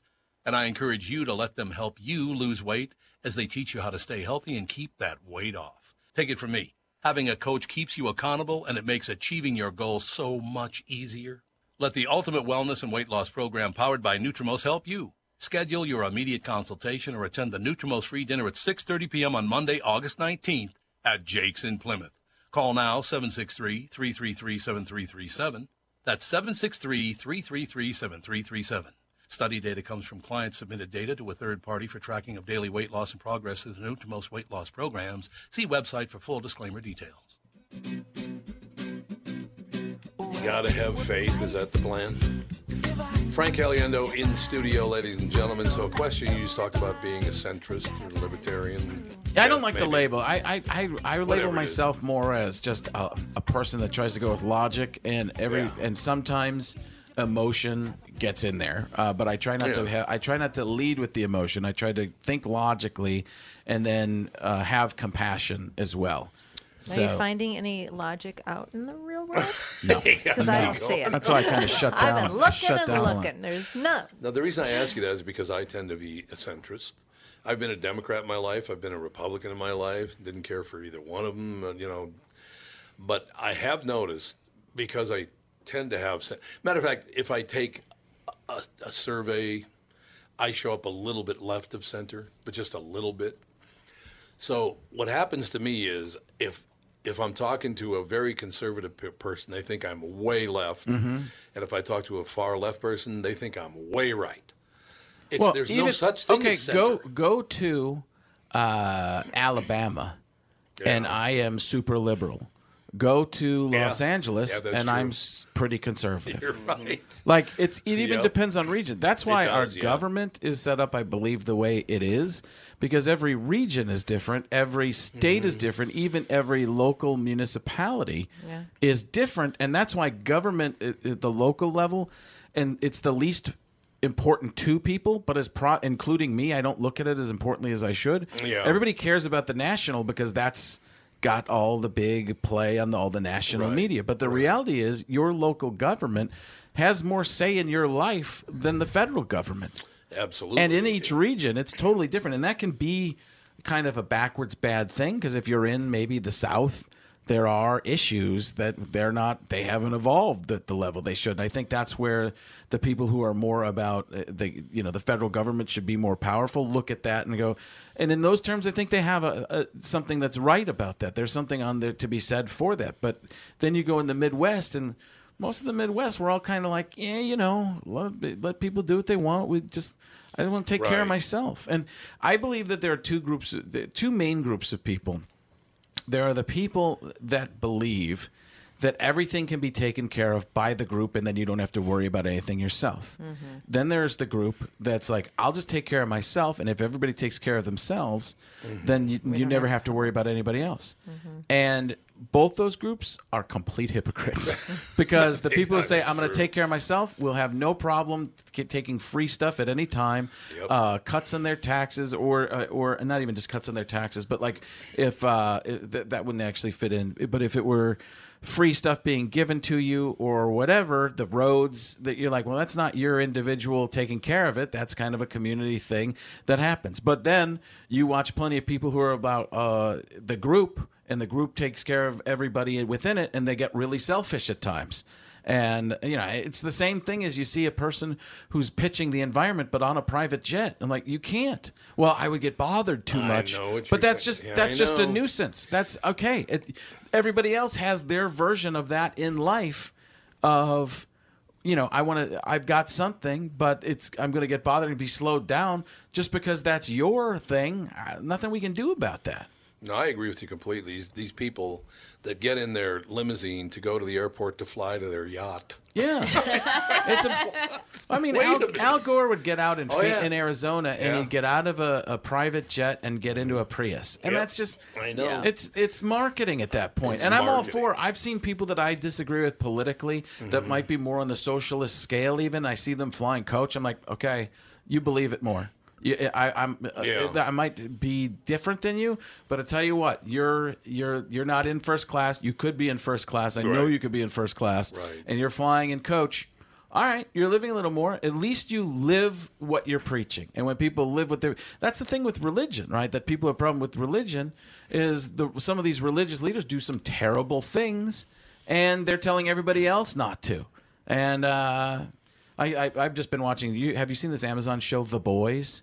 No. Oh. No, I've heard No, I wanna of watch it. that. You Yeah. guys need to see it. It's just it's What what, is if superheroes were corporate, and it's unbelievable. But they are corporate. So I think you might like it, Tom, because it's kind of that non-superhero superhero. Oh, oh I yeah. do like that. Oh, Yeah. this Shazam. I mean this I loved Shazam. Oh, this is e- but this is like flat out filthy, dirty, The boys. unbelievable how good it how how well it's done. And so eh, for example, there's a guy named the Homelander and he might decide to save you or not based on how the marketing is going to play out. That sounds like I- my kind of show. Oh, man. it's It you'll does. watch it and go, and it's a lot of it's sports. A lot of it's a play on sports. Oh, it's, yeah. it's a it's kind of an analogy to how sports work. But they got they, they're worried about who they're going to save. Do I save this person or this person? Because this is going to get on Twitter and get a lot of likes, and this will get me a right. brand Wow, deal. that as good. opposed to not saving, uh, you know, not saving this other group who nobody's ever going to find out about or care about. It's just. It's and it's based on a comic book and just plain brilliant. It's It's on Amazon. yeah, Yeah. Amazon. Uh, is it with Amazon Prime? Prime, Is it? How Yeah, long's it been on? How long's Yeah. it been on? Oh, it's just been it just been out a couple, uh, maybe a month or so. yeah, okay. just like Oh, uh, got new. released. I have it on my We'll watch catch list. up. So I'll catch up. Uh, yeah, I would love to talk about it because it's you watch this and you're like, Sounds like my this kinda is an deal." incredible show, and the filth they get. It's just it is filthy over the top, but that's the way the comic was. Yeah. Uh, or is, but you watch it and go, man, they're making a lot of great points. There's a there's a lot of like uh, so one of like the and there'll be the reason I got into this was kind of the religious thing. Like one of the people's is like a preacher, a religious preacher, and she puts her arms up to welcome everybody, and wings come up behind her, and it's like it Yeah. sells it even more. Yeah, sells it even more. And it's I, I listen, I, it's fantastic. By coincidence, I had this really somber moment today because there was a list that came out of stores that are in danger of chains of stores that are in danger of shutting down. Uh, It's Target, it's J.C. Penney. It, they're all going to close. I mean, seriously, Really? because nobody shops at stores anymore. They all shop on Amazon. I get some things from Amazon. The reason it would it really hit home for me because the Dayton's stores. I don't know. Were there Dayton stores in Milwaukee? I don't remember. No, but I, I think, think so. there was another. uh, Did they were they the same as Boston store? Maybe did they not not that and Carson Pirie Scott? What, did, did they have a logo with like three? I think Carson Pirie Scott. They bought Dayton's. bought that was the, Dayton's, I think that was the first Yeah, I company think that that's bought right. Dayton's. Okay. And then Macy's bought But them. you know, I read this, and, and it, what immediately came to mind was all those stores. As a little boy, you would drive downtown, you know, in the car, and you would see all the Christmas decorations in the mm-hmm. windows, and then you would go up to the eighth floor of Dayton's, and it, it was something even poor kids could do. It was really a great thing. It didn't mm-hmm. cost any money, and now it's just all going to be gone. I know. People are not going to go to stores anymore. They just don't do it. I mean, J.C. Penney is in huge trouble. Macy's, as you know, they just they shut down how many Macy's? It's unbelievable. I know. and Target that, shut down. That makes 30 me sad too because I, I just I'm I'm sort of anti Amazon at this point. I used to just love them. I mean, it's so convenient, so understand easy. I mean, obviously, but I'm just like they're taking over the world. Well, it's hard- it's- not Yeah. good people. Yeah. Not good people. I know it's hard, but it's like you know, if you, I remember I was looking for a mascara, and I went on Amazon, and it was like free two day shipping, and the mascara was like you know twelve dollars or whatever, and I played I paid twelve dollars, and then it came to my front door. I even looked to buy it online at Target because they didn't have it at any of the stores near me, and I have two kids. I have two young kids, so going into a store to buy a tube of mascara is stupid. Right. It takes Well, let's just let's leave be 'em honest. in the car. Mascara's stupid. but it's like getting out of your car with two kids to buy one thing is like ridiculous with mm-hmm. and so i was like oh maybe i'll buy it online at target but it was like five day shipping that i had to pay an extra six dollars Yeah, for so it can't be ended doing up that. being I know. twenty dollars for this tube of mask i'm like that's r- ridiculous yeah, it's But I don't understand why can't Har- why can't Target like copy what they're doing? I mean, I know that they've I got an online because presence. Amazon's so big and they've been doing it so long. yeah They have the They've mo- they have it the- and they have the deals. You know the the, Yeah. the deals in place for shipping and the and the mm-hmm. warehouses everywhere. The Deals. I mean, infrastructure the U.S. Postal Yeah, right, exactly. They don't and pay, they, make any money. Yeah. and and they were ahead of it. They just were. They remember They they, used to sell yeah. books. Yeah. Amazon was where you got books. Right. Yeah. But they got the infrastructure and just went all in. They must have, you know, I don't know if it was venture capital or just, um, Yeah. what, but they went in and got there fast and they just got so big so fast that nobody else could compete, and that is an issue. I think it's It is, Yes. absolutely. It's it's it's borderline monopoly at this point. Yeah, but I don't. I don't order nearly as much stuff though. And I still will, go I- at I- will do you? constantly, and my wife doubles me because it's easy. I mean, the other thing about that is, is, is how did these corporations not see that? Like newspapers are going out of business now because Craigslist buried them. How do you not see that coming? Uh, listen, uh, Bill Gates didn't see the Yeah. internet. Yeah, Right? that- he didn't see true. music. You know, that's Steve true. Jobs did, and Yeah. Bill Gates had everything. Yep. Bill Ga- uh, Bill Gates was the Amazon. Something. I mean, the reality is, it can get toppled. Something will happen. They'll break it up Yeah. government wise. This is one of those yeah. things where I think uh, I'm. This is why I'm not a full on libertarian. I'm like, hey. Government should step in at some point because I think Mm-hmm. that's there's just too much. When it's everything, you can't It's have just everything one company. I mean, No. it's Google and Amazon, the power, and then Apple between those three.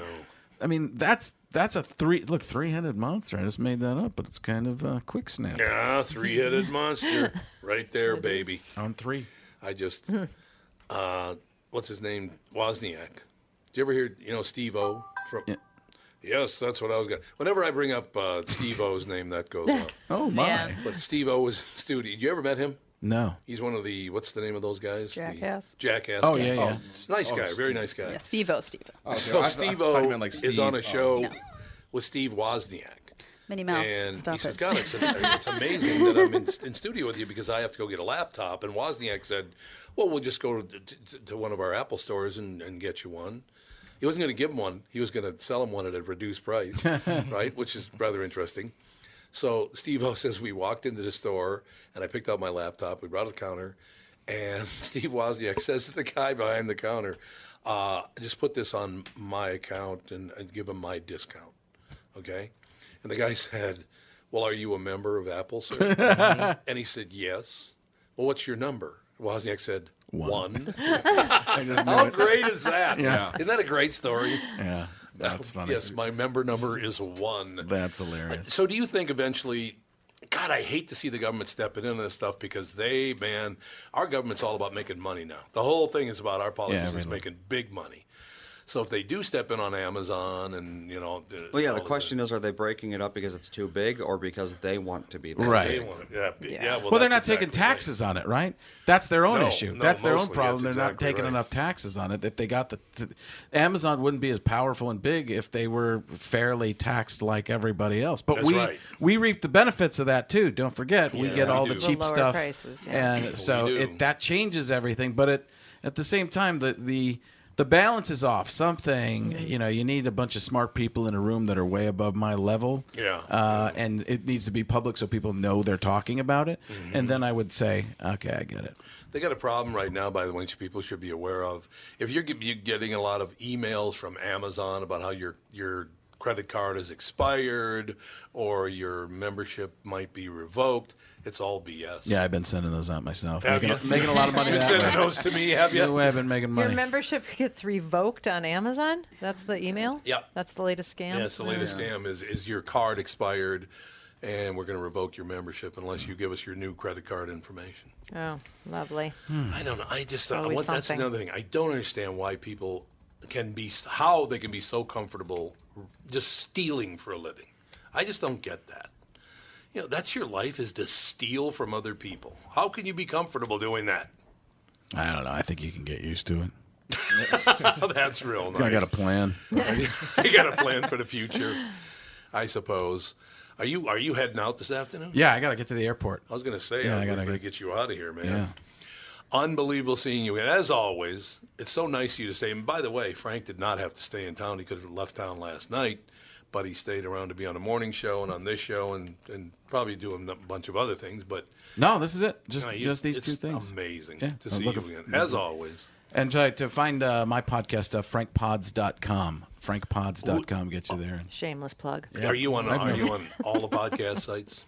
Uh, I don't. I just thought that the Apple and Google right now. I'm not everywhere yet. I don't think. I might be on some I other think places. that's what you need to be on. Yeah. So that's Those are the main. ones. Yeah. Yeah, well, I've still been developing it. I'm moving some stuff around and consolidating some different podcasts Yeah, into yeah, we me into one. So, uh, but it's been starting to pick up as we've been getting guests. So That's that's that. I, I don't know if you find it that way. You've got an audience to start with too, but in the podcast world, the more you go on other people's podcasts and have them come on yours, right. it's like, could you imagine that in morning radio, morning radio shows going on other morning radio shows 20 that years ago? Never. But Never now podcasts, because people can listen at any time, they choose when they, you know, it's it's just about getting out there, and people are people are more apt to do it. So I'm trying to get in the flow and be like a regular comedian instead of an idiot comedian who's not on any podcast. Instead of an idiot comedian. I've never I thought was of an you idiot. as an idiot Uh, comedian. I've, I've been out of it. So all right, I All right, thank you. I got to catch that Thanks, plane. Flap. That's going to do it. We'll talk to you on Monday with the family.